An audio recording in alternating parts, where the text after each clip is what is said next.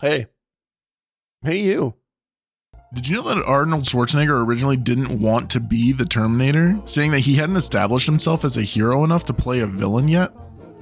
Did you know that Jim Caviezel was struck by lightning during the filming of The Passion of the Christ? Did you know that we have a Patreon? well, check it out. You can find it in the links inside the episode descriptions or at our official website. It's a great way to support the show and even get yourselves shouted out at the end of every month. It really helps us out, and we are eternally grateful to each and every one of you that supports us. But for now, honestly, I really hope you just enjoy this episode.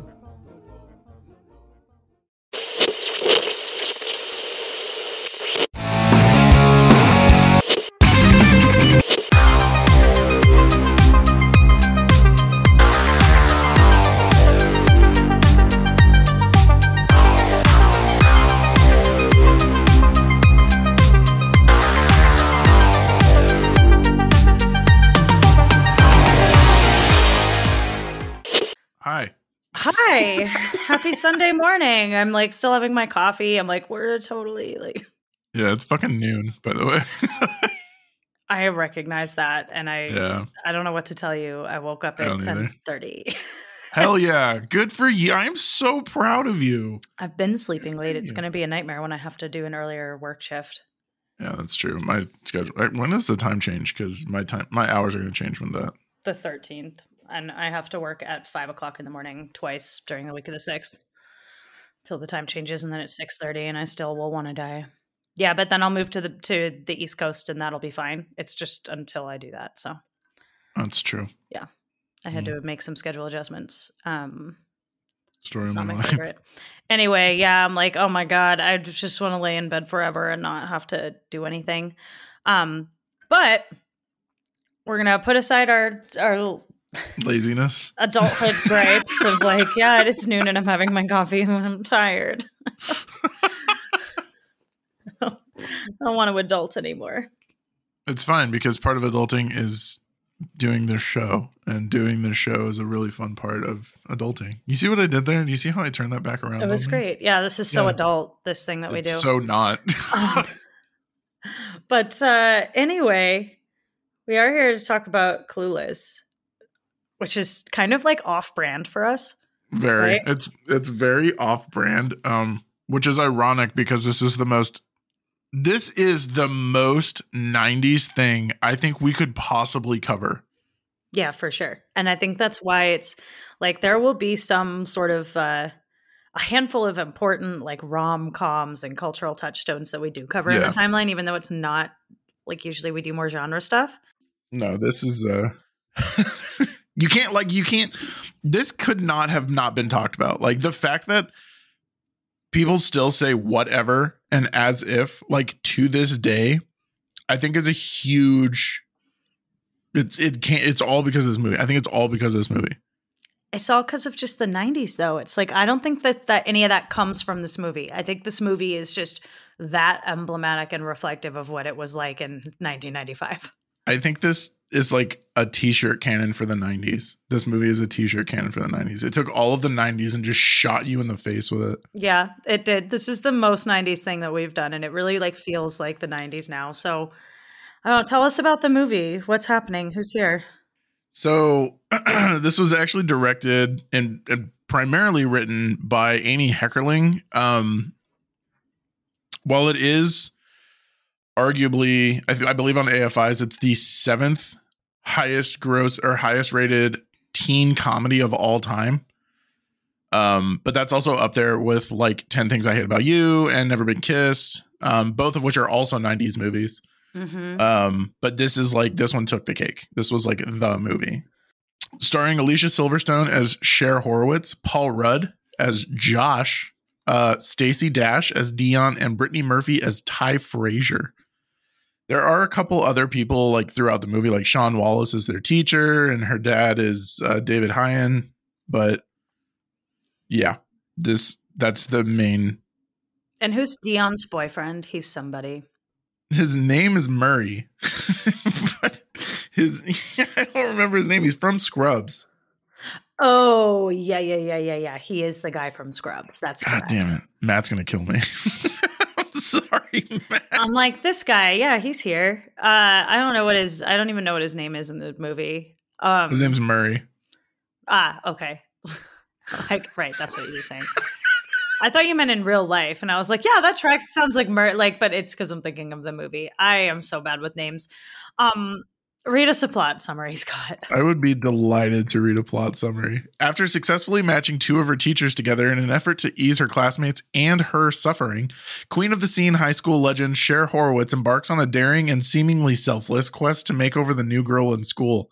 With the help of her trusty best friend and a cadre of supporting students, Cher believes she's doing the greatest work anyone in platforms has ever achieved.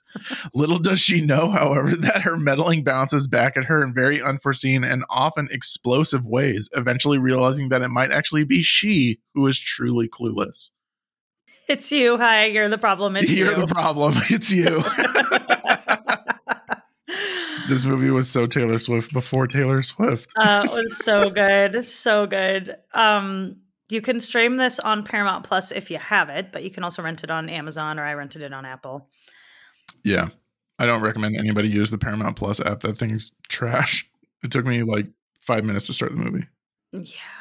Uh, shout out, who, however, to our new patron Ben. Thank you for signing up over the weekend. Thanks, Ben. Yeah, we appreciate everybody. We encourage you guys to sign up for the Patreon. Check us out. Check out the website. Check out our social media. Engage. Send us a request the timeline.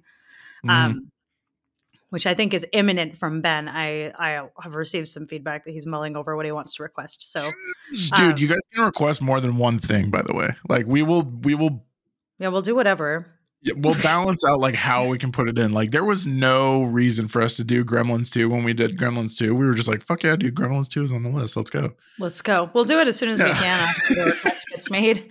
Yeah, request whatever you want. Miss Minutes is infinitely powerful. True story. Um, and speaking of Miss Minutes and the timeline, let's go to the timeline. Let's go to the timeline.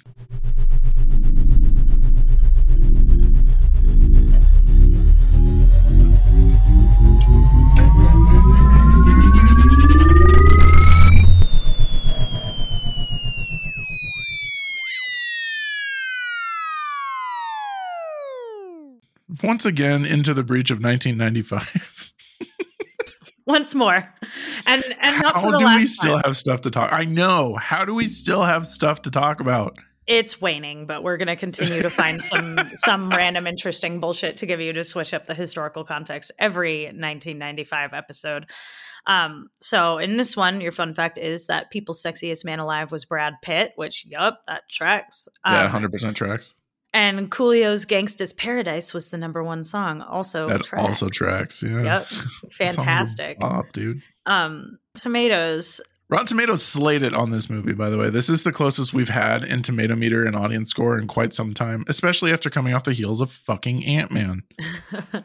Um, so Rotten Tomatoes on the tomato meter, Clueless has an 81%, and audience scores have a 76%, which I am okay with. I kind of feel like for how often I hear people quote this movie and talk about this movie in general, 76 seems sort of low. I would have given this like a Right. mid B. I absolutely would have expected this to have like an 87.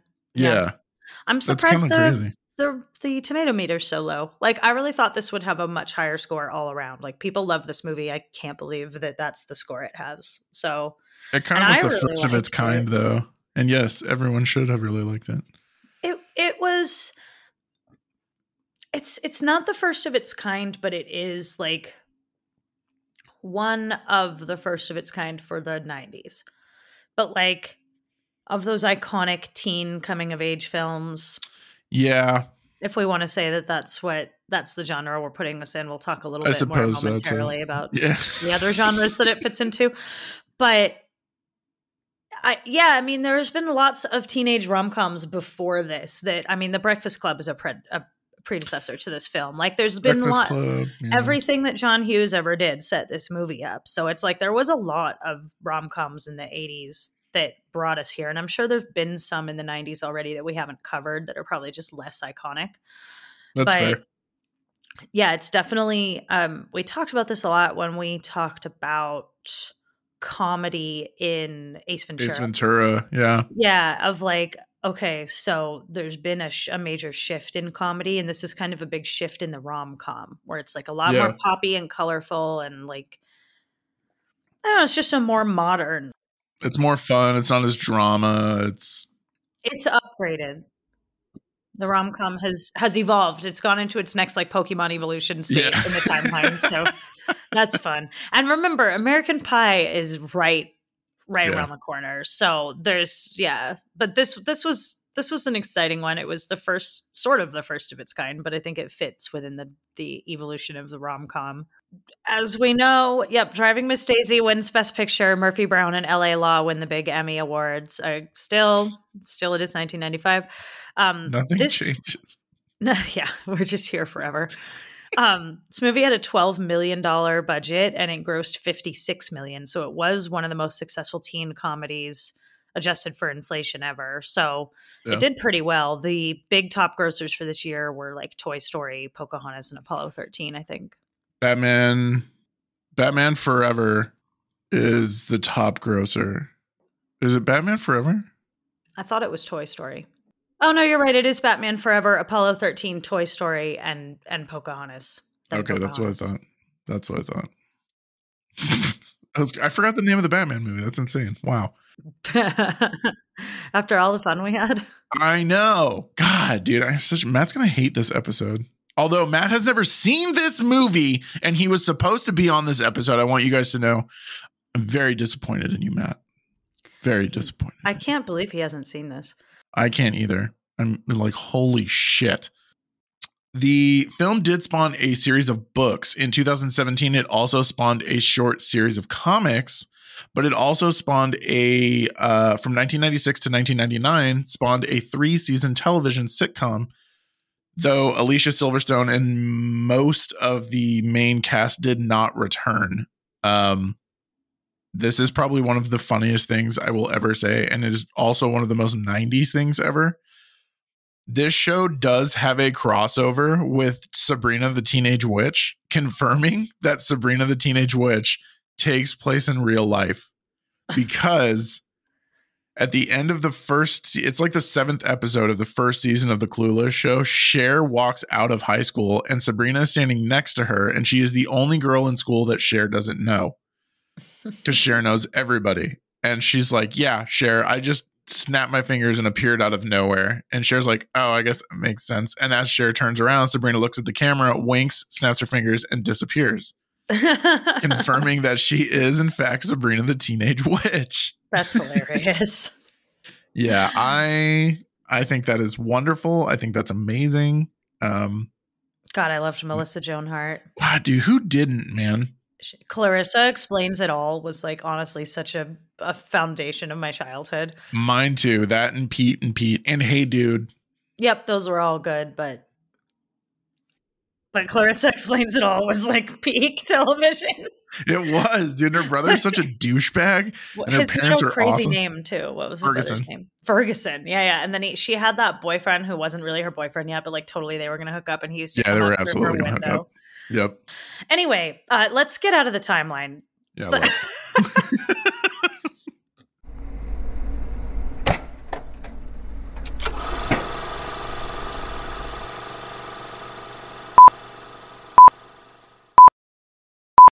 So tell me where this movie came from Yeah, we talk about this movie being part of the like rom com teenage comedy genre, but it's also part of another genre, which I think is the best genre in many cases, Mhm. uh, which is the classic literature adapted for modern audience genre, which is almost always good, though I exclude Leonardo DiCaprio's Romeo and Juliet in that uh, uh, assessment because that's not their guns favorite. were called swords oh my god That was a weird take. That was Dude. weird.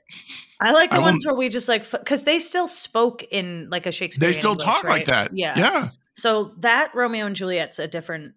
I just want to like upfront exclude that movie from this assessment. But generally speaking, those classic stories told in a very specifically modern way, right? Like Yeah. we're going to talk more about the '90s influence than we already have in just a second. But like this was like ubiquitously like unquestionably 1995 right they like Mhm. really particularly put it into this high school and some of the really good examples of this are 10 things i hate about you which is based on taming of the shrew Mhm. or uh the lion king right which is hamlet and this one is based on emma which is a jane austen novel Mhm. and so it is normally Shakespeare that does this, but this one's Jane Austen and the stuff that she writes is just that she writes is so ready for adaptation.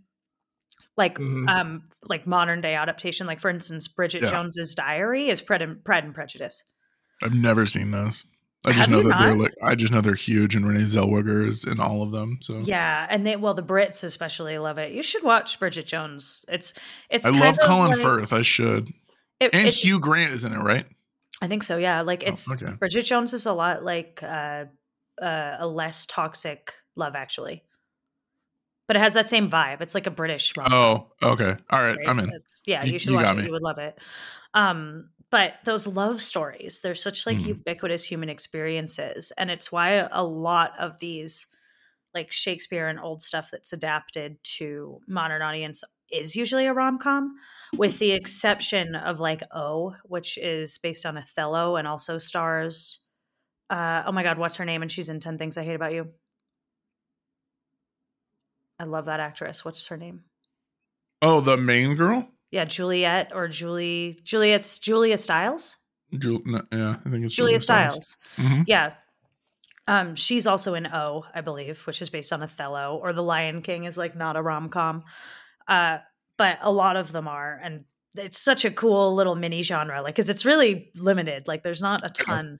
Uh, but basically, Well, there's not a ton done well. There are tons of adaptations out there where they're like, "That's totally what this is," and you're like, "No shit, it's trash." Yeah, done well. That's a good. Ten Things I Hate About You is the best example. I think it is too. and this between this and this and 10 things i hate about you are the best examples one shakespeare one jane austen where it's just like Alice Yeah, but I- I feel like more people would know that that's 10 things I or 10 things I hate about you is Taming of the Shrew than they would know that this is Emma. I absolutely agree with that statement. I think Julia Stiles, first of all, has kind of a reputation for doing this Shakespeare stuff. Like she has Yeah. done two or three of those type of adaptations. Um, and there was a much, you're right, like a wider conversation around that when it came out. Uh, versus this for Emma, and Emma's just Yeah. not as well known. You know, like if I say Pride and Prejudice, people know that that's a Jane Austen novel. Um, people don't know Emma. They don't know like Persuasion. Like there's they Emma is a, is I would hope most people know, but it's not required reading. That's the thing. If the classic lit that you know is the stuff that they had you read in like high school, you probably read Pride and Prejudice and not Emma. So you're right. A lot of people would have missed this. Um, and this basically is Emma. This Yeah. this movie. It's a really solid adaptation. Like the summary for Emma is Emma considers herself like a great matchmaker, but sort of accepts that she will never marry herself. Um, and she meets this new friend and she decides to set her up with like the hottest dude, like the most eligible bachelor, even though her friend likes a different guy. And then everybody learns a lesson through shenanigans. Um, and she ends up with the family friend who was like there all along. Like it's effectively it's the same. It thing. is the same thing. Um, and a lot of the characters share names. Like there's Mr. Elliot is the guy that she tries to set her friend up with, who is eventually Tai. That's not that's not the character's name in Emma, but like Elliot Mhm. keeps his name. And Elton, yeah. His name is Elton. or sorry. Elton, not Elliot. Whatever. Just because I was watching this the other day and it took me a while to figure this out. Uh, have you ever seen the movie Waitress? no. Okay, never mind then. I just realized that Elton is the piece of shit husband in the movie Waitress. And it was another movie that Renee made me watch, and I actually thought it was a really great movie. Hmm. But is it old? New? it's around this time. Oh, interesting. Yeah, it might That be a little bit earlier, sense. Everybody who was in this had some sort of level of fame ish. except for Paul Rudd. Yeah, Paul Rudd's so great. We're going to talk about Yeah. him. He's the best. Mhm. So this movie, like, they take this this old story and they put it in a 1995 Beverly Hills high school, and it is simultaneously the most stereotypical, ridiculous thing ever, and like so real. It is. I think so. Like a big part of it too is the writing staff actually spent time at Beverly Hills High School to get a measure of what the kids were actually like. So when people say like this super bad is one of the last high school movies you could actually make about high school shenanigans like this because of like smartphones and stuff like this. This was the height of everybody having pagers and cell phones and like having that technology be a part of something that I grew up with too. Like, oh my God, like why you the first time we meet Murray, he's like, Woman, why you even been answering any of my pages? like it's just it's so right now and so like immediately relatable to everybody that had a teenage kid. It was this awesome moment in time where we finally see the decade turnover. I think that's Yeah. why it's important that we do this movie because, as we all know, it usually takes four to five years to Mhm. feel like you're in the new decade. And this Yeah. no longer feels like the 80s. Whereas, like, even Batman Forever felt kind of 80s. It very did. And Yeah, that's still in very, very did. 95, right? Like, there's, it takes a Yeah. minute for the culture to fully flip over and for the new decade to fully develop. And sometimes it takes more than 10 years, right? For Mm-hmm. that to happen. Like, but a lot of the time it's like, I think the early 80s still feels very 70s. The early Yeah. 90s still feels very 80s. The early O's still feels pretty 90s. Like the Spice Girls were in the early O's Yeah. right like that's as well as like there's a there's a lot of this sort of turnover and we're finally really here in the 90s which is super fun and Hell yeah. i wanted to call out and just note my enjoyment of the following 90s things that happened in this movie Every 90s thing that was 90s in this 90s movie. everything that when it happened i was just like hey references to having left your cranberry cd in the quad that was i enjoyed that oh my God. um divorced parents Yep. right they have a big call out to like somebody's late Yeah. for class and they're like well no she goes to this other school now twice a week and it it is Oh, what she's talking like- about Christian. Yeah. yeah yeah and so it's these are basically like the kids from mrs doubtfire a few years later in high school right so it's like Mm-hmm. Yeah. okay so we're watching that continue now this is normal this is just like a throwaway comment Yeah. um making a w sign with your hands and saying whatever she's talking about some little party. um this crazy point in time where people had both pagers and gigantic cell phones. Gigantic cell phones. Yeah, Yeah, it they was had crazy. both. They had both. If you were rich in Beverly Hills in 1995, you had both. Um, Radiohead was here. Oh my here. god. Yeah. Fake plastic trees. They play like is one of the big like musical moments. I guess if there are any of this movie, they do fake plastic trees, which is covered Yeah. brilliantly by Ramin Djawadi in Westworld. She had to get her Um, Westworld jab in there, guys. It wouldn't be an episode know. without it. We wouldn't be. It wouldn't be a day that I'm alive if I didn't. Westworld. Uh, Beavis and Butthead and Ren and Stimpy. And let me let you take a, a guess, Scott. Did did I like these? no. No. No. I thought you were trying to be funny for a minute, but I was like, no, that's not. She would have fucking hated these. No, I hated them. I hated them with the fire of a thousand suns. I hope that the, I was mad seeing them on screen. Now They're way it. existential. I hate all four of those characters, and I think we should burn them with fire. Uh, the, the use of the phrase "as if" As if. oh my god. um, the mall, full stop. Oh yeah, just the mall. Yeah, the mall just in any way shape or form the mall and finally and the thing that most people like to joke about with this movie paul rudd looking exactly the way that he does now but he's like 21 years old yes. A hundred percent. Everybody constantly talks about how Paul Rudd does not age, and it's so true. My Like, you could've- vampire Uh, yeah, I'm I, I'm convinced, and I'm fine with that. He seems like the nicest vampire. Or he just ages incredibly slowly like i don't Slowly, yeah. it's like yes he looks younger but like not eh, eh, like he just looks like he's wearing a little bit of makeup honestly like they just, they put some contour on him like i could like i could completely believe that this was like a little bit of makeup and like the auto like face smoothing thing that Zoom does. Yeah. You can put on so you don't have to wear makeup to work. Oh yeah. Okay. I could see like this is just Paul Rudd today, like with that filter on, and I believe Yeah. it. Like that's how much he's aged. Like not at all. Zoom could Yeah. correct it. You know what's funny too is like mm-hmm. this is it's it's not like Paul Rudd playing Josh. It's just Paul Rudd. Oh, totally. Like he's just himself. Yeah. Everything he says is like super quippy and super like in your face. Hey, James Bond, here in America, we drive on the right side of the road. I am. You try driving in platforms. There are so many questions I have about this movie, by the way, just from like i I'm a dude and I didn't have to experience this kind of shit. We'll go through them. yes. Paul Rudd was 26 when this was made. um when it comes to the cast most of them were in their 20s however uh what is her name? Stacey dash who plays dion was the oldest. She was 29 and actually puts her almost twice the age of her character. How old was Alicia Silverstone? alicia silverstone i think she was 20 or 21 all i know she's smoking hot. Yeah, she is. she was hot in this. She was hot in the super bowl commercial that they just did of her. Yeah, she was 19 when it was made. oh okay Yeah, so that makes sense. Oh, she was really not Man. that far off. No, like she was like that's like the right age, which is crazy. I mean, and Paul Rudd too. If he's 26, and I think his character was probably supposed to be like 20 18. or 21. See, only So, he's in college. he had so he had just started school. Okay.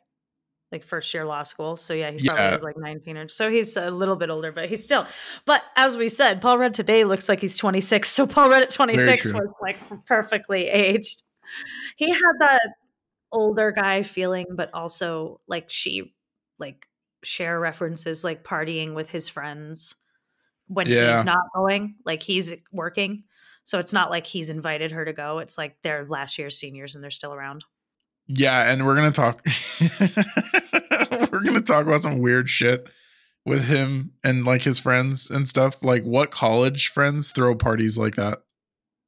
That was in a warehouse with like a fully loaded bar and a paid for band and like a crew. It's just that was she was like my my ex stepbrother's friends are throwing a party. Like what? It should have been like a house party, like the party in the Val. It's LA. There's, you know, they're rich. They're in LA. Oh my god. Oh my God. I have no idea who you are. Another uh, Despite what they say, I do speak Spanish. I do speak Spanish. Ah, la, la, la, la, la. No idea who you are. um, This is really funny, but let's put a pen on that. um, so the mission, Yes. because this is, yeah, this is like the plot of Emma, right? This is the whole like the driving force thing. Is this like I'm gonna take like so she has like we said in the plot summary her teacher who she's her she has these like really hard graders and she's her dad's a lawyer and she's always negotiating her way through her grades. Great. and they're getting low grades and she's trying to like get her teachers to be in better moods so that they'll give them better grades. So she hooks the two teachers up together and like does Yeah. matchmaking. And then she's like i'm so good at this. I did such a good thing. She's really into like doing the right thing. Like she does think she's doing a good deed. Yeah. And so she decides to give a makeover to the new student Tai and help her like find a boyfriend and this and she's going to match make for Tai and this is like her goal in life and her calling. And it's so perfect because it's totally what a modern day Emma would have done. Like the makeover Oh, yeah. matchmaking thing. It just it, the whole story of Emma fits so perfectly within this context of the 90s high school. Yeah. Like it eh translates so effectively. Well, and what I think is funny is they make nods to like Shakespeare and Hamlet and like other stuff like throughout the movie. Like she she fucking lays out. This is one of my favorite. We'll get into it when we get to Cher, but one of my favorite things about her is she is actually very intelligent. This isn't one of those movies where she's like an idiot, Yeah. like an idiot valley girl. She, first of all, they care about their grades, and I thought think that yeah, was like just not enough to do schoolwork to get them. well They yeah like like she almost does her debate and but it's not really she's just talking about her dad's 50th birthday but Yeah. it's i think it's funny that this movie is based on emma but it also finds ways to tie in other like Shakespeare. Like the quote she leaves for Miss Geist is actually a Shakespearean quote. It just I just think it's really funny. And this movie is very smart for being full of dumb Valley High School kids. Yeah. Well, and she has the thing where she knows who uh, Polonius was. Polonius is yeah. because she's seen the Mel Gibson Gibson, movie. Not, but yeah, and like she's arguing with the college kids about Hamlet, and like Paul Rudd's loving it. Yeah. And uh, Ten Things I Hate About You does this too. The movies that are based on these classic lit, like it pulls them in. Like the characters Mhm. talk about it, which is super fun. So we're doing this matchmaking thing. Tai is great because she's like the other side of 90s teendom. It actually reminds me of the way that they used Jonathan to help diversify the 80s teen tropes in Stranger Things. Right? Like, because there's different Yeah. kinds of teenagers. Not everybody's the same, uh, which is something that Mean Girls will later do a really good job of doing all in one movie as well. And I love when when teen movies show a variety of teenage tropes. 10 Things I Hate About You does it too. The really good teen movies show you the diversity within the stereotypes for those types of teenagers. So Mhm. Tai is this awesome like foil to Cher because she's this like stoner grunge punk rock thing. Yeah. Thing. Like, well, she's into the stoner punk Yeah. grunge thing. Um, and she gets totally mean girled into like dressing and acting more like Cher and Dion, right? They're like, oh no, this isn't going to work out. Like, and then in the end, she finds herself with that skater boy she wanted all along. So we get to see that nice like diversity in the way you can be a teenager, and that not everybody was just like Cher and Dion, or or aspired to be. One of my favorite things actually about this movie is when Cher is not involved in what Tai is doing, Tai dresses like the way she wants to dress.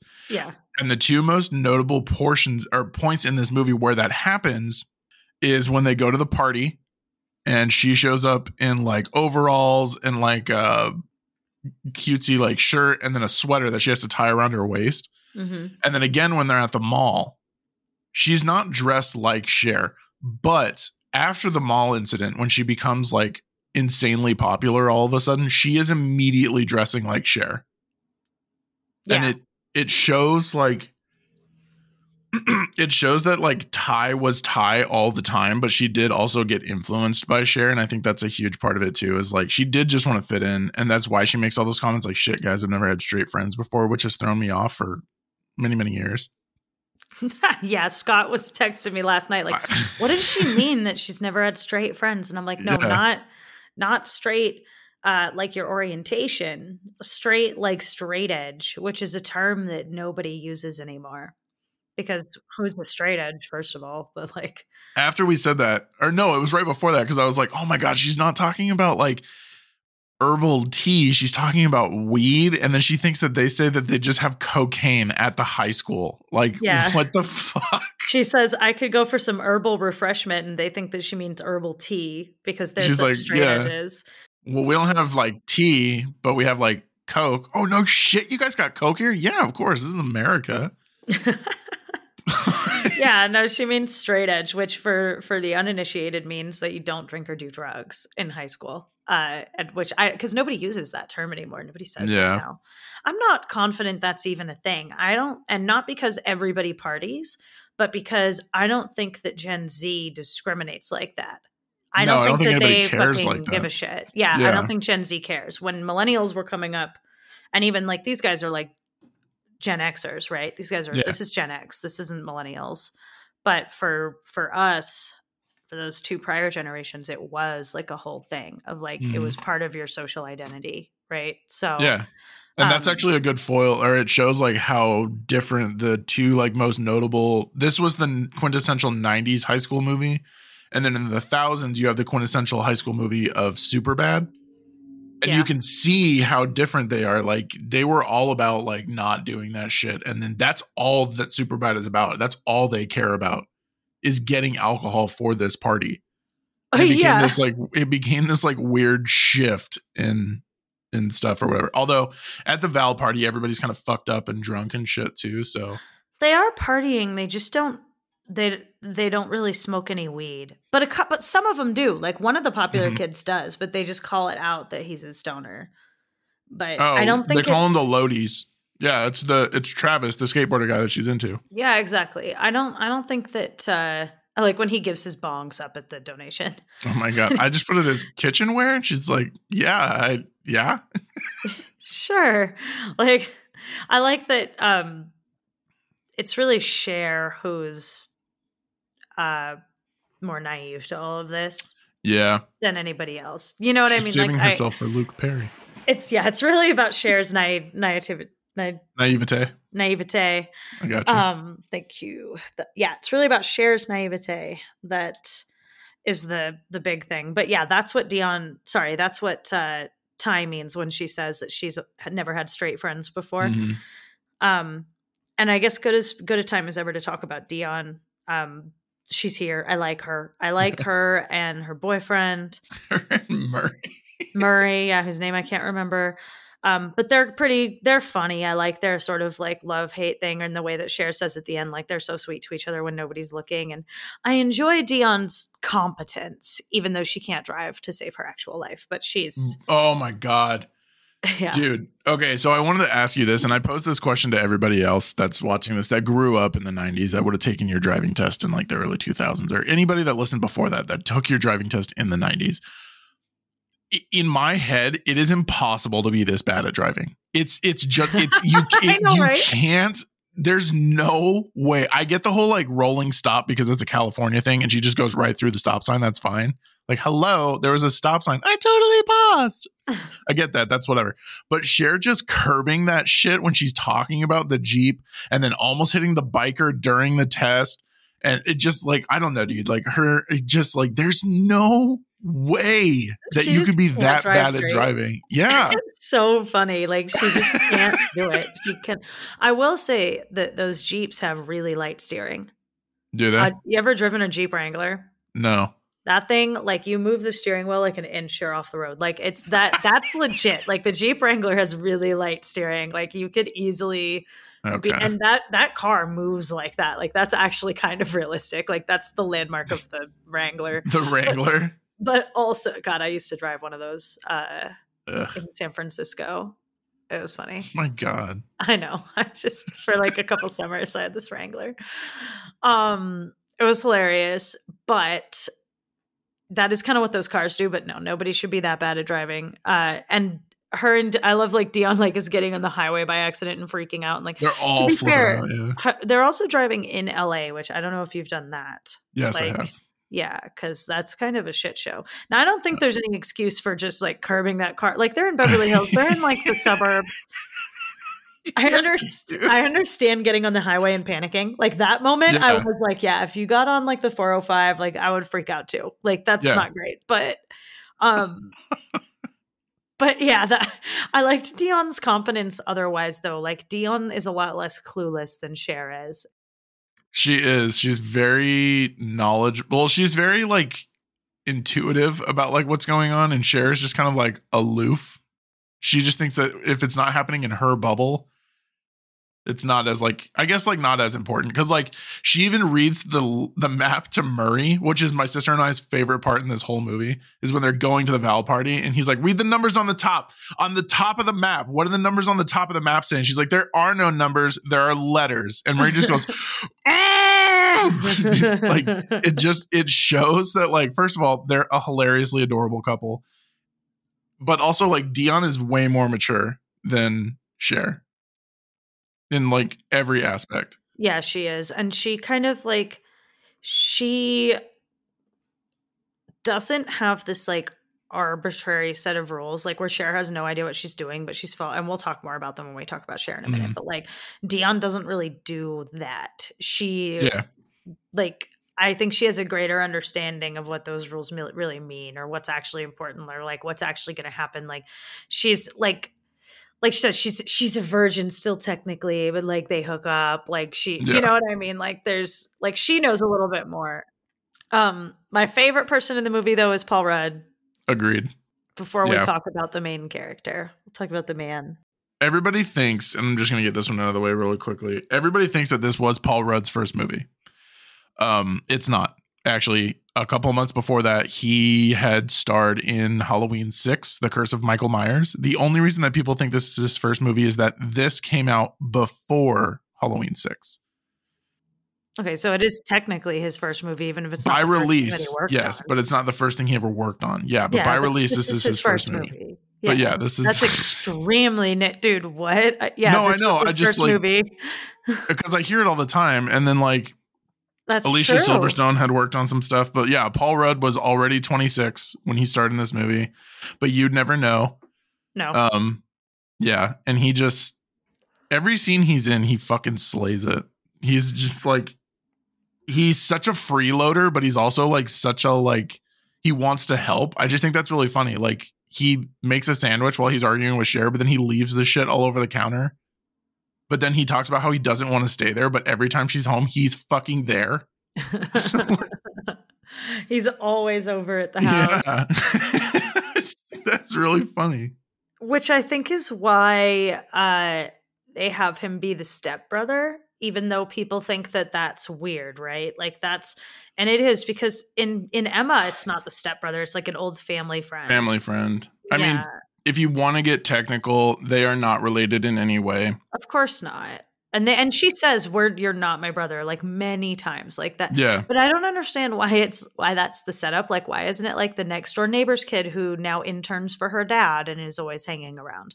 And I think that part of the reason is that they wanted it to be not crazy for her to be like, just come and stay and have your old room Yeah, back. like you have your own room back. Break. Yeah, Yeah. And like that's how they end up spending a lot of time together is because he is living there.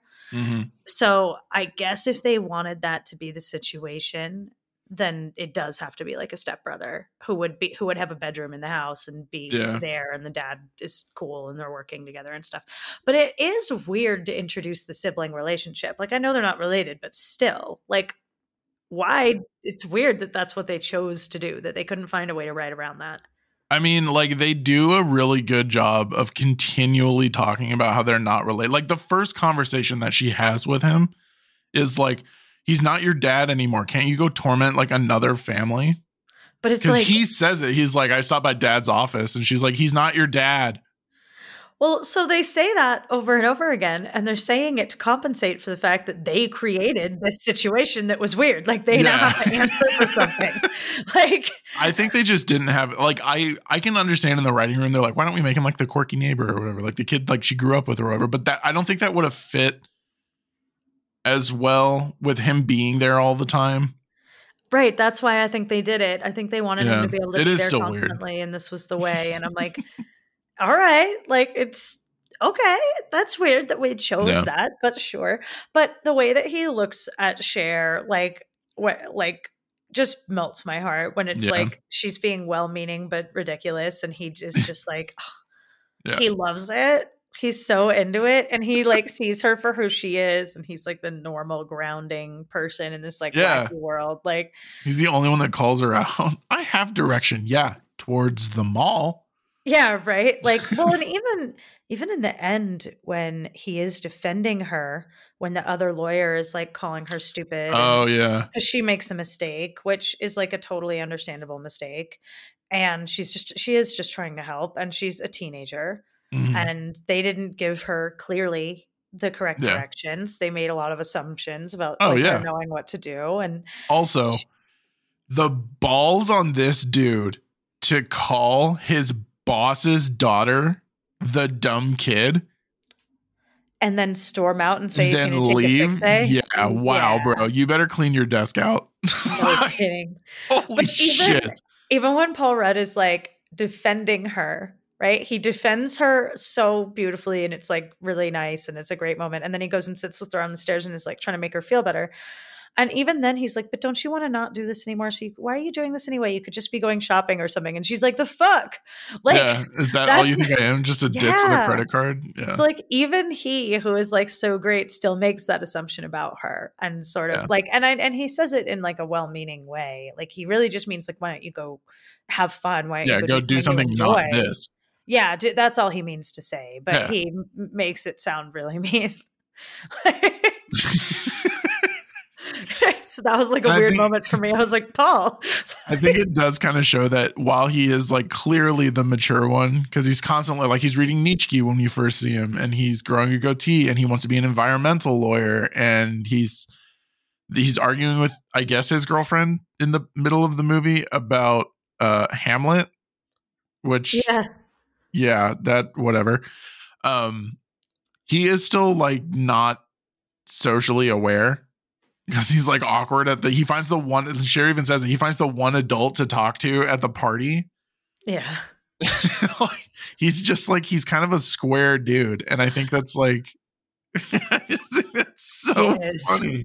It's true. He's very bland and square, and he's like yeah, a freshman in college, and he's like a hundred percent ready to just go like work at for his like ex stepdad's law firm. yeah. and, like, he's so dedicated, and I'm like, I mean, I get that, good for him, but he's just out here pushing paper through his whole spring break. yeah, He is totally inherited his first spring break at college, and this is what he does. yeah. He's like, well, I'll just stay in the dorms, and she's like, why are you gonna walk around the dorms and you're the only one there? Yeah, she's like, that's depressing as fuck. What are you talking Yeah, about? dude? so yeah he is absolutely a square and they they have a nice little balance on each other because she's like so popular and such a she is like a valley girl ditz like that is the Yeah. point she is smart but like Yeah. why she's smart is like pop culture smart. Like she knew that it was polonius because of mel gibson not because of hamlet. By the way that's correct. If anybody was or was not aware it is from hamlet but it is polonius that actually says to thine own selves be true. Right which is what they were debating who says that. Yeah. And i love paul rudd's laugh when he just uh, laughs he calls out paul rudd's girlfriend and she's just like like what does she say exactly? she's like well because they're arguing. She's like it's just like hamlet said to thine own selves be true. And she's like uh no hamlet didn't say that. And she's like uh, i think i remember hamlet recently. And she's like ah. well i remember mel gibson recently and he didn't say that. That polonius guy did. And that's that i think that's why i think it's so funny is she did know the answer but she didn't know enough to be like it was polonius. She was just like that guy named polonius or whatever. Right. like- she was still very Cher about it right. and then paul rudd is just like wow I loved his laugh when when he's like, "Oh, she just called you out," and it's like, yeah. So she, it's a nice segue into talking more about Cher. Is that she is like she's a very like a proto Reese Witherspoon in Legally Blonde, which is going to come out in, in I think ninety nine. I think that- 99. or or two thousand and one or something. I think it might be like the early O's. Um, but yeah, she like where she kind of seems like a moron, right? But she's not entirely. She's just very smart at the thing that she does and hasn't necessarily been challenged to do something apply herself to something different, right? Yeah. Like Cher is really good at negotiating and like navigating a socio-political world. So she Mhm. doesn't have to be good at algebra because she's really good at talking her grade up. So Yeah. it's like she's really smart. It's just she's smart at the thing that she applies herself Yeah. to. And that i want to she, see you you know, apply yourself yeah, like she's she's good at the thing that she does. Uh and this was this was Alicia Silverstone's time, right? Like 98 she comes back for batman and robin and then she's 97, I think. 97 sorry Yeah. Um, and for a moment, like right, especially because she's been in a lot of stuff for the record before this and after it. Like she has Mhm. been in a ton of shit. She is still acting and being like paid to act. Like we, she's just not like a huge star, but she is still getting work. Mhm. Uh, and it seemed like when Clueless came out that she was going to be a huge star. yeah she was going to be the next big thing she was going to be Reese Witherspoon. Honestly, there's another branch of the multiverse, like the same one where like Neville Longbottom is the chosen one. Alicia Silverstone is it started in Big Little Lies. So it's funny that you say that. I will tell you this, and this actually just got revealed like three years ago. On if you guys aren't familiar with another podcast called Smartless, it's Jason Bateman's podcast, and it's really fucking funny. But Reese Witherspoon uh, revealed on that show that she actually did try out for the role of Cher when she was 18 years old and would have made her the youngest cast member, but she didn't get it. So it's crazy that she wouldn't have gotten this and then went on to do Legally Blonde Right. or how interchangeable their like stories could have been.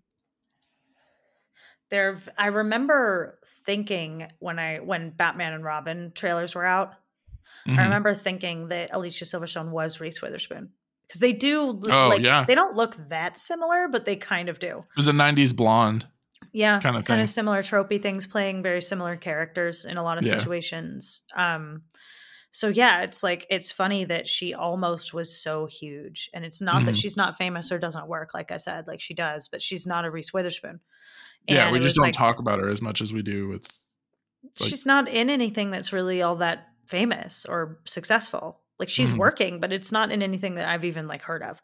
Like I Yeah. like look at her IMDb, it's endless, but I've like never seen any of it. I'm sure there are people who are like, no, but this movie was great. I, I'm sure it was. I haven't seen like anything that she's been in, but she is like working. But uh but yeah, it was like, and it's gone. Like she almost was this incredibly famous actress Yeah, uh, from primarily from like this role that people liked her in so much. And then I think it was Batman and Robin that kind of was the mistake in Mhm. taking that movie, even though how could you ever think a Batman movie would be a fuck up?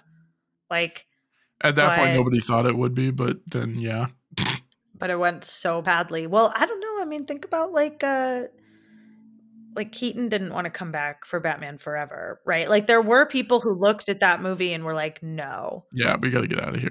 yeah so like there were like i think she probably could have had the opportunity to say absolutely not to the batman and robin script and i don't know for sure that that's what killed it for her but i gotta think that she was on track to be a massive star and Yeah. it got fucked by um Batman. batman and robin so I think that's why a lot of people say that like Batman and Ro- I don't. It didn't kill her career because yeah, she did shit after that. She did like Blast from the Past and Rock My World, and then she actually has a cameo in. Well, she's in Scooby Doo too, and then she has a she has a cameo in Tropic Thunder. well so you see what i mean none of it's like she's still working but it's not and like if you compare it to like a, a reese witherspoon Oh yeah, you could name. Uh, uh, yeah, dude, Legally Blonde, Legally Blonde Two, Sweet Home Alabama, uh, Pretty Little Liars, Big Little Lies. or Big Little Lies. Sorry, I always mix those two up with her and Nicole Kidman. but Um, she's been in so many uh Four Christmases. Yeah, it Yeah. just it kind of. I don't want to say it sucks for her because Well, she is still working. The morning show, dude. Like she's still winning Oh, major yeah. awards, like in really big stuff, like right now. Yeah, Um, but yeah. I anyway. So, but it'd be cool to see her come back. Like it'd be cool to see them cast her in something prestige, right? And like give her a big role, kind of Yeah. like what they did for. Um, oh, I am so sorry to fans that I can't remember her fucking name from White Lotus, Jennifer Coolidge. Oh Um, yeah, Jennifer Coolidge was just sort of around for the whole of Hollywood, like for every for like forever, right? She's just Yeah. always kind of been here. She's Stifler's mom, right? just Stifler's mom. She's just kind of been here doing great stuff, but not getting Just like, everybody knows who she is. bad. everybody knows who she is. Yeah. But she was but then when they put her in White Lotus and gave her really something awesome to do, like now Mhm. she's so famous. Oh So yeah, she's showing up in like commercials and She won the Emmy. all this stuff, and she did win the Emmy. Yeah, good Yeah, for her like- too. Yeah, like well, and she's great in White Mm-hmm. Lotus. She's great in both seasons of White Lotus. Yeah, Uh, she's the one connecting character too, right? Nobody else comes back for the second season except her. Yeah, you haven't seen season two, right? No, I won't. I just know that Aubrey Plaza's in it. Uh, Aubrey Plaza is not just in it. Aubrey Plaza fucking brings it to that. Like you gotta Hell watch. yeah, dude! I You've love. Aubrey Plaza. You gotta and she's watch. gonna be in the new Agatha show. oh, I can't wait for that. Oh, that's awesome. That's great news. No, you have to watch season two. It's amazing. And Jennifer Coolidge. These gays are trying to kill me. It's like you guys have got to watch. You got to watch this season. All right.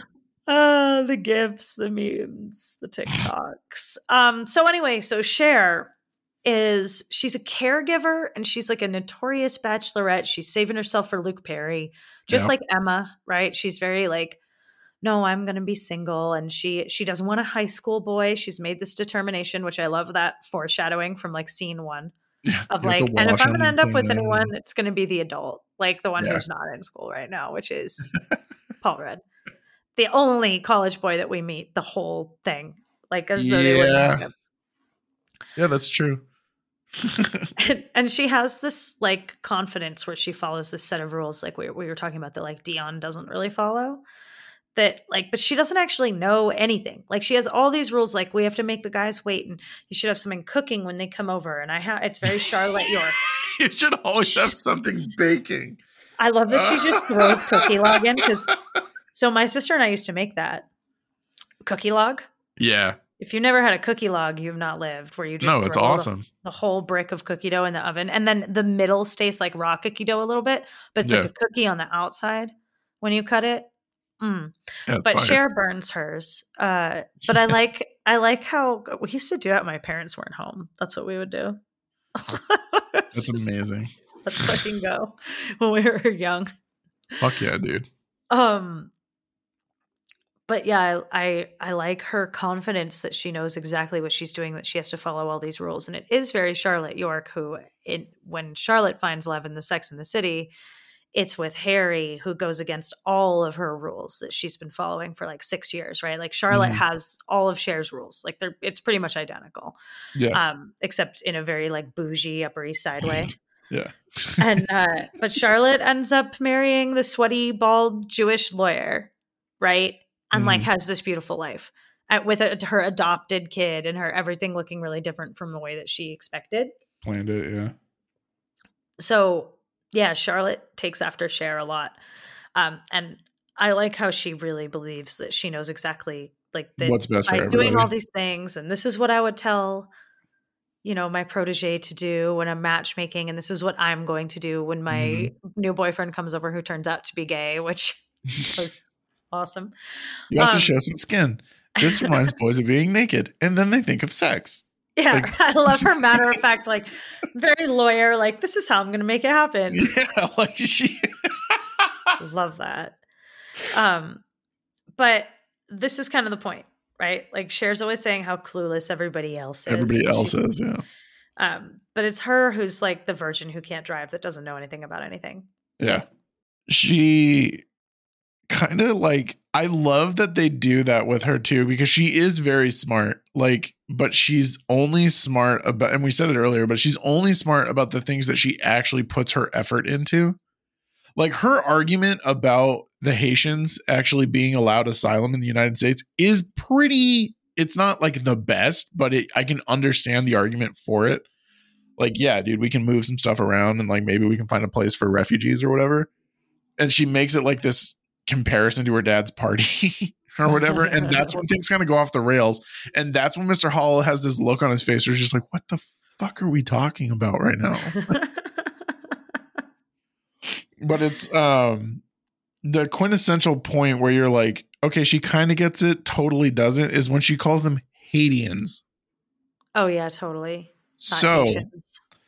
fun fact, and I'm sure a lot of people already know this, but um, Alicia Silverstone actually didn't know it wasn't called Haitians, it was Haitians. She couldn't say Haitians. And so Amy uh, Heckerling, the director, was like, no one fucking correct her. It's so much, it's so much funnier that she's fucking this up. And you can see it the first time that she gets up at the board and she's talking about the Haitians. Mr. Hall, Wallace Shawn, looks down and just starts laughing to himself because he's like, holy shit, what the fuck is going on right now? that's funny Yeah. But I like it. I think I think it does a really good job of going about like she does actively help her friends. But it doesn't go the way she expected it to go, especially with Christian and definitely with Tai. Yeah. Like she has really, really good intentions and she believes that she's doing good. And her dad tells her that she is, like, and and Paul Rudd tells her that she is, like, and she is. But it's also like I think the way that she tries to donate her skis to like disaster relief. I'm part I'm the head of the Pismo Beach disaster. I don't think those people need skis, sure. they lost people lost everything. That It includes, sporting equipment. Sporting equipment. What? I like how he also blames Josh. He's like, "This is your doing, Josh," and Josh is like, "I don't fucking, I don't." right because she's like because she's doing a good deed but it's like getting and she- i like how she's trying to find like canned foods to donate and instead of being like daddy i'm gonna use the credit card and go like buy some food to donate she's like pulling she's like you didn't really like that caviar did you? Like like what? He's like, She's what the like hell are you talking about? shopping in their cupboards to donate stuff and i love paul rudd's laugh at her right? He's like oh my god that's so like she's really trying to do a good thing. She just is kind of naive. Like Yeah. she just she she definitely is too rich for her own good and doesn't have an understanding of the real world. Like that's what but it's part of what makes her funny Well, that's what I'm saying. Like that's so the best the the best part like it kind of culminates in her at the disaster relief like thing where Travis shows up and says like, "Hey, I've stopped smoking," which was a weird like character turn. right Um but sh- right when Miss Geist comes up, she's like, "Hey, Miss Geist, I finished boxing up all of the canned stuff. I need more boxes." And she's like, "Oh, great." She's like, "I divided them into entrees and appetizers." And Miss Geist is like, "Okay." Well, like she's here and she's volunteering and she's helping and she's like, that's what's so endearing about her, right? Is she's like really genuinely trying. She is Um, like a genuinely good person. Yeah. And she's, it's like we said, she's not dumb. She's just out of touch. No, she is. I think that's yeah. She is. She's just.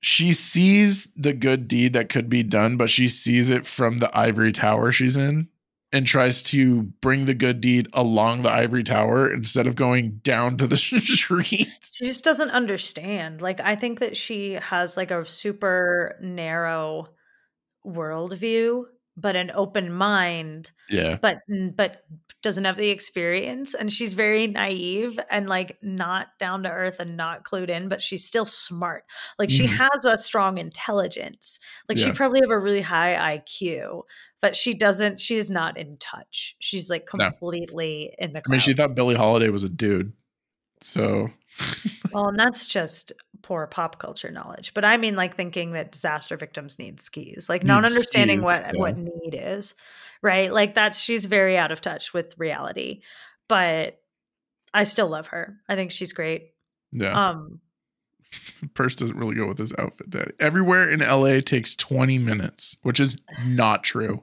No it's not Bless his heart. I think that's the other thing I really like, and it's kind of like part of Cher, but it's also like part of like its own character. or Whatever. Her dad never actually gets mad at her. no He's just like- a grouchy bastard all Yeah, time. he's just a crotchety old dude, but he's actively like proud of her. He's trying to help her. He even it fails, but he even says like we're gonna have a nice family dinner. Like when he first meets Tai, and then he answers the phone and just starts yelling again. It's like he does want to be a good dad, and he actually does say that at the beginning. He's like, "You divorce wives, not children." right So it's like, okay, he is a good dude. He's just like a scary dude. i think he's awesome and he's just I love him. I mean, you have to like I you wouldn't be able to like discipline Cher. Like it's obviously he's obviously No. just doing his like Best. Sort of his best. Yeah, his very like bottom of the barrel best of just like it's probably fine. Like he's like yeah, he even I couldn't be more proud of you than if they were based on real grades. Like Yeah, he right. raises her like a litigating lawyer. Like that's what I think is really funny is he is he's absolutely an enabler to her like naivete Mm-hmm. Oh, while totally. still trying to like teach her to be an adult. Well, and she also does a lot of adult stuff. Like they point out how much caretaking that she does for him. Like even though they have a Talks about the doctor coming to him. and- yeah. Yeah, she's keeping track of his shit. She knows what's going on. There's no, he doesn't have an assistant running around, for instance. She's doing that. While Yeah. there is a housekeeper, like She's she's, not vacuuming. Yeah. Uh, right. But like Cher's not, but she's doing all of the mental load and the logistics and the planning for the household. Mhm. Right. Like she might not sh- like need to really understand the value of a dollar, but she knows when shit needs to get done and who to call and what's being scheduled. And yeah, like she's very much doing adult stuff with her dad. And like he, like, makes you think of like, uh, you see it more often in single mom situations than single Yeah. dad situations on TV. But you know, where it's like, uh, Desperate Housewives is a great example. So is Ginny and Georgia, where you have like a The kids single get mom themselves and to the, school the kids and- like an adult. Yeah. Yeah. Well, or like Rory and Lorelai, like they're Mhm. like friends, Yeah. right? Where you have that dynamic where it's like, right, but you're like a little adult. Mhm. Um, that's kind of happening here with and her dad. You're a little adult. Yeah. Well, and like it it goes beyond like just her dad because she has to talk to Lucy about like stuff happening on the outside and talking to the gardener and stuff. And like while she is in control of like the things that need to happen around the house, she is still very like she thinks that Lucy's speaking Spanish and she just has a really heavy accent. And that's actually that's kind of like the crux of when everything starts falling apart for her. She's like, Lucy, Mhm. you know I don't speak Spanish. Or she's like, Lucy, I don't speak Mexican. And then Lucy's oh my like, god, yeah. I'm not a Mexican. Paul Rudd is mean- looking at her just like, Are you fucking stupid? Lucy's from El Salvador. yeah. So it's an entirely different country. Oh my god. So so tell me about uh tell me about the rest of the men. Yeah. So the other men in this movie, I struggle to say that this movie has a villain. It does in parts, like as each each part of the movie has a little story about what's happening. Like the first part of the movie is her getting the teachers together, and then the second part of the movie is her getting Tai with somebody, and then the third act of the movie is her getting herself together. So kind of like it's parts of the story or whatever. but if I had to pick a villain, and I'm going to pick a villain because um, he's a straight up douche canoe, is fucking Elton. Totally. El- this guy is such a douchebag that it blows my mind that this guy is the most popular guy in school. Um, and I do also think it's really funny that after he sexually assaults her, he becomes completely irrelevant to the story. He, yeah, he ne- does. He disappears from the plot. yeah. There's a deleted scene somewhere, surely, where they address this. Because I, I feel you. Like, how is he Mhm. not out from the friend circle? Like, how is Yeah. there not follow up from that? Like, and like leaving her, and she ends up ends up getting robbed and like ruining her dress, and like, how is there not more of a comment? I don't understand. like I feel like there's there's got to be a scene somewhere where Murray finds out about it and confronts Elton like bro what the fuck? Like why would you do that? And then like that's what makes Elton irrelevant because the last time that we see him honestly is when they're in class when Christian shows up and Mr. Hall calls on him and he's just like my foot hurts can I go to the nurse and you're like wow this guy's kind of like a fucking idiot So, yeah, fuck, fuck that guy. Fuck that guy right to hell. I hate him. Yeah. I hate him so much. I don't like him either. I'm uh, obviously with you. I do also wish that that had had more of a Comeuppance kind of thing. that something had yeah that it hadn't just been like end scene. But yeah, it's also when Cher starts to realize a little bit more that she's into Paul Rudd because that's who no, because that's when Christian shows up, and that's when she's like, "I'm done focusing on other people. Um, I'm into Christian. and I want to be with Christian." oh yeah you're right she calls Paul Rudd for a ride right Yeah. But- And then they get food, and then she shows up, and Christian's like, "Hi, I'm gay," and everybody else realizes it, but you Cher. yeah that's Like even. Paul Rudd realizes it at the party. yeah I don't know why he didn't just tell her that Yeah, I don't get that either. I like when he was like, "Okay, I have to leave now." Like, I mean, I guess because it's 1995, but still, I Hmm. was like, "Hmm."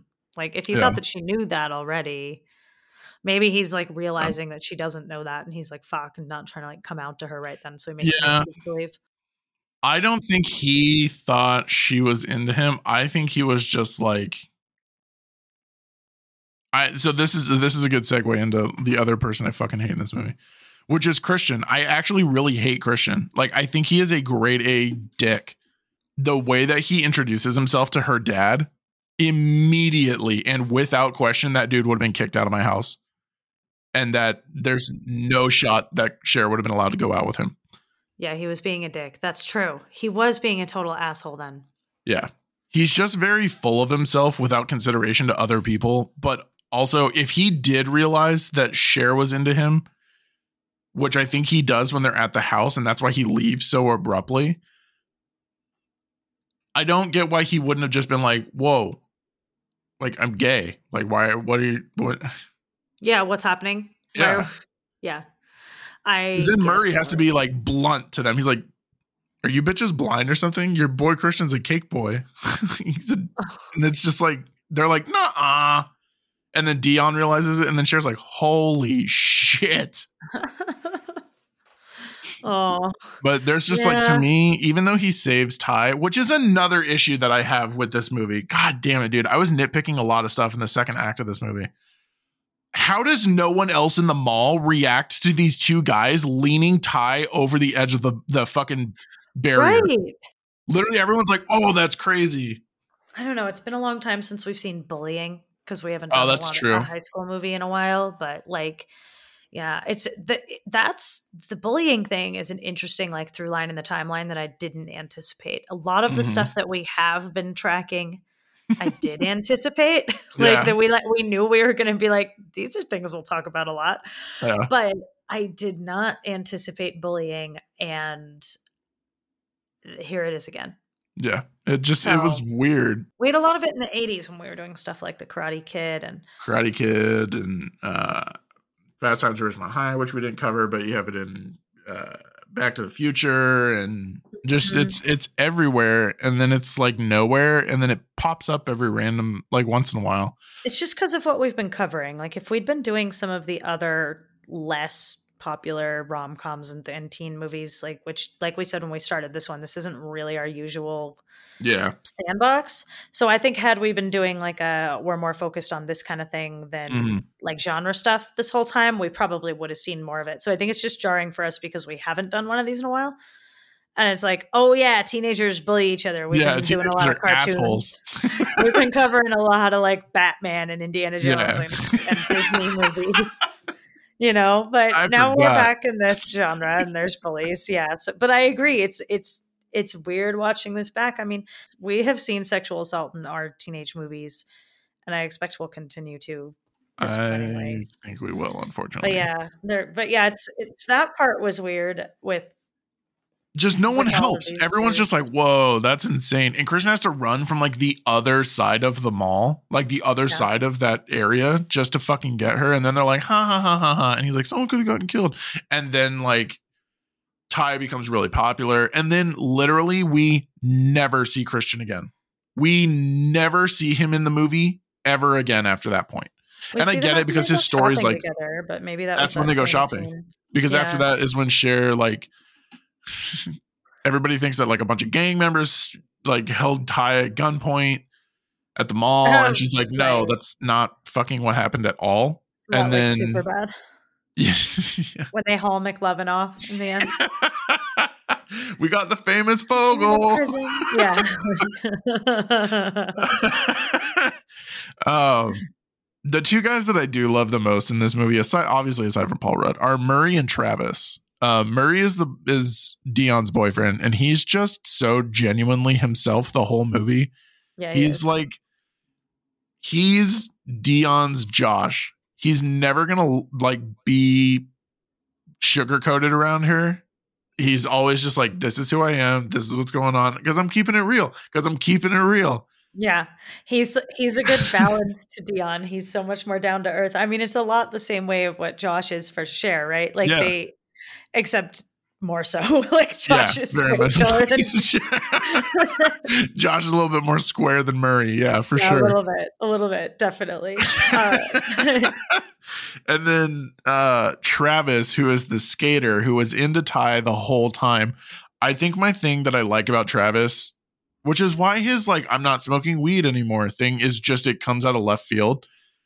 He is the same genuine, sincere person the entire movie. He's a Mhm. goofball. He's just like genuinely having a good time and he's into Tai the whole fucking time. yeah, And like even when they uh even when Cher is giving her second debate uh and shows up about God, I can't remember what that second debate is about, but it's the one where uh Mr. Hall is like, Does anybody have like any comments on what Cher said? And Travis is just like, two thumbs up, fine holiday fun. I was like, dude, nothing bothers this guy. He shows genuine concern when Tai gets knocked out by the shoe at the party. He brings her ice. hmm And then, like at the end of the movie, they just like are always smitten with each other. They have always been smitten with each other. So her Yeah, and they're so Travis end up, and yeah, they're very adorable. That's part of the storyline in Emma, right? That there's this other guy Right. that she's liked the whole time. Yeah, and they just they end up together, and they're good. And then at the very end of the movie, they're at this wedding. And first of all, Cher makes a really funny joke about how she's only 16 and they're not getting married because this is California, not Kentucky. Oh, I liked that too. Yeah. Because it's the two teachers that she set up in the beginning, and it's like it's like six months later, and it shows the wedding, and she's like, "Not me, asshole." yeah. She's like, chill the fuck out. yeah, that was great. they uh they throw the bouquet and you get to see that Josh is actually like part of their group now. Like him and Murray are laughing when they're all fighting over the the bouquet and stuff. Like him and Murray are like laughing on each other's shoulders and stuff. And I do think it is really cool that like we get to see that Josh may not have fit in the beginning but all of their friends groups like kind of just match together in the best way at the end. And I think that's why I like the three main good guys because again there's just there's, there's no bad guys Yeah, I like seeing them. All, yeah, exactly. I like seeing them all together. There's not usually a bad guy in these teenage movies. Like No. there's there's interpersonal drama.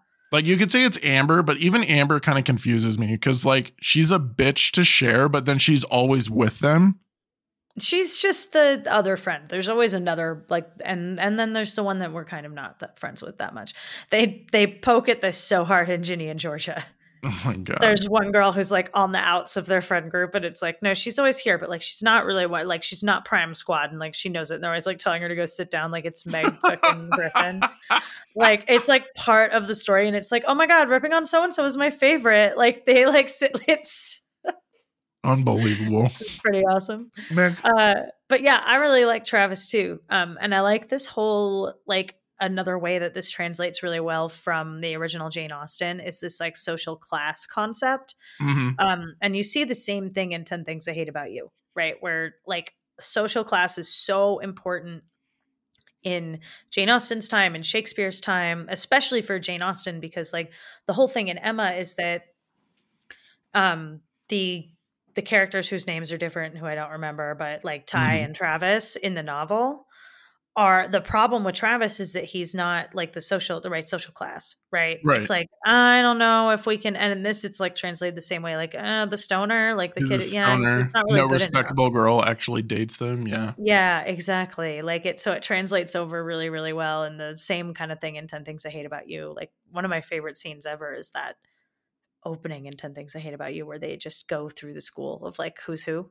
The who's who of the Oh, yeah. and what's the social structure. They do the they rip on it in Mean Girls, they do the same scene. Mhm. Um, it's also why I liked Recess. god i love that show Yeah, these these like school based social Bob. structure things. Yeah, exactly. And the Ashleys, like all of it. Like, yeah, the whole King of the Playground thing. Gossip Girl does it. Uh, super fun when when you just like lay that trope out and just like, I like it. Yeah. And um, I like how they do it in this movie. It's like subtle and clever the way they translate it over because they don't have a scene that's like this is who everybody is. They don't have Yeah. it quite as overtly in this as they do in some of the other ones. No, Cher kind of just explains it when she's introducing Tai to all the guys who are around. Like, that's the Persian Mafia. You can't hang out with them unless you own a BMW. Those are the most popular guys in school. And I guess they do kind of lay it out in this movie. You know, they also do it in Pitch Perfect. They lay it out super hard, like who everybody is. Uh, but it's a oh yeah, campus. yeah. Um, I gotta watch that movie again. I love that movie. I love that movie. It's so good. Yeah. Aca, excuse me. If you're not here to win, get the hell out of Kuwait.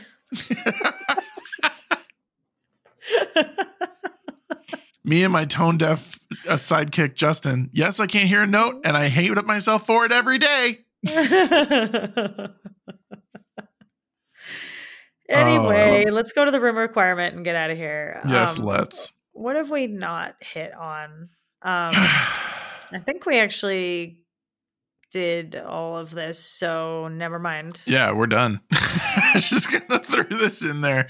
We weaved Uh, in all of it. Hey, I didn't good. actually write down my rating. I'm to decide it on the fly. Do you have one?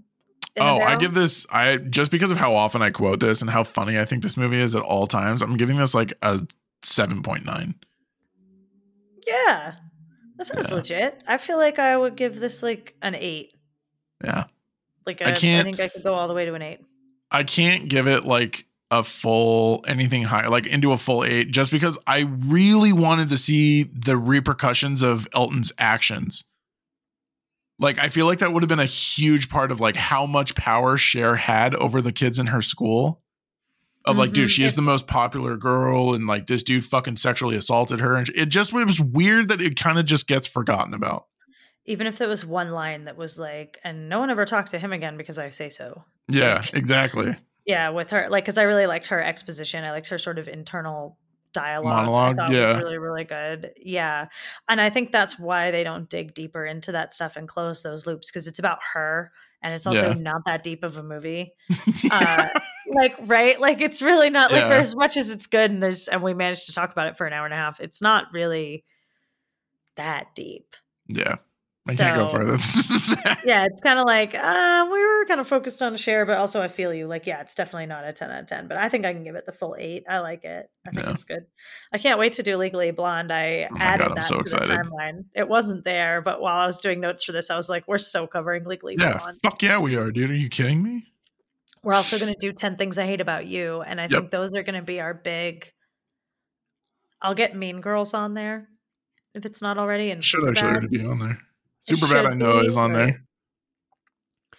uh yeah we'll make sure to hit on these like big ones so if you guys have comedies and things in this genre that you want us to do that aren't obvious tell us because we'll we'll add them into the timeline or you can send in a request and we can scoot ahead and do them sooner There's no villains, so we're, I'm getting us out of here.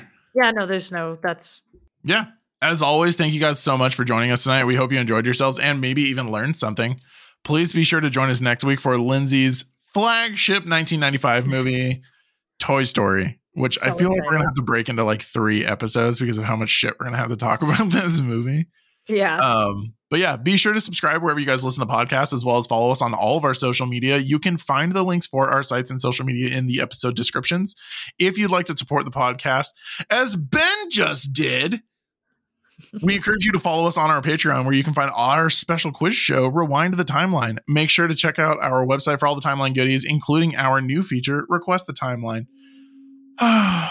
Let us know what you want to see, and we'll make it happen for you. But until next time, guys, stay nerdy.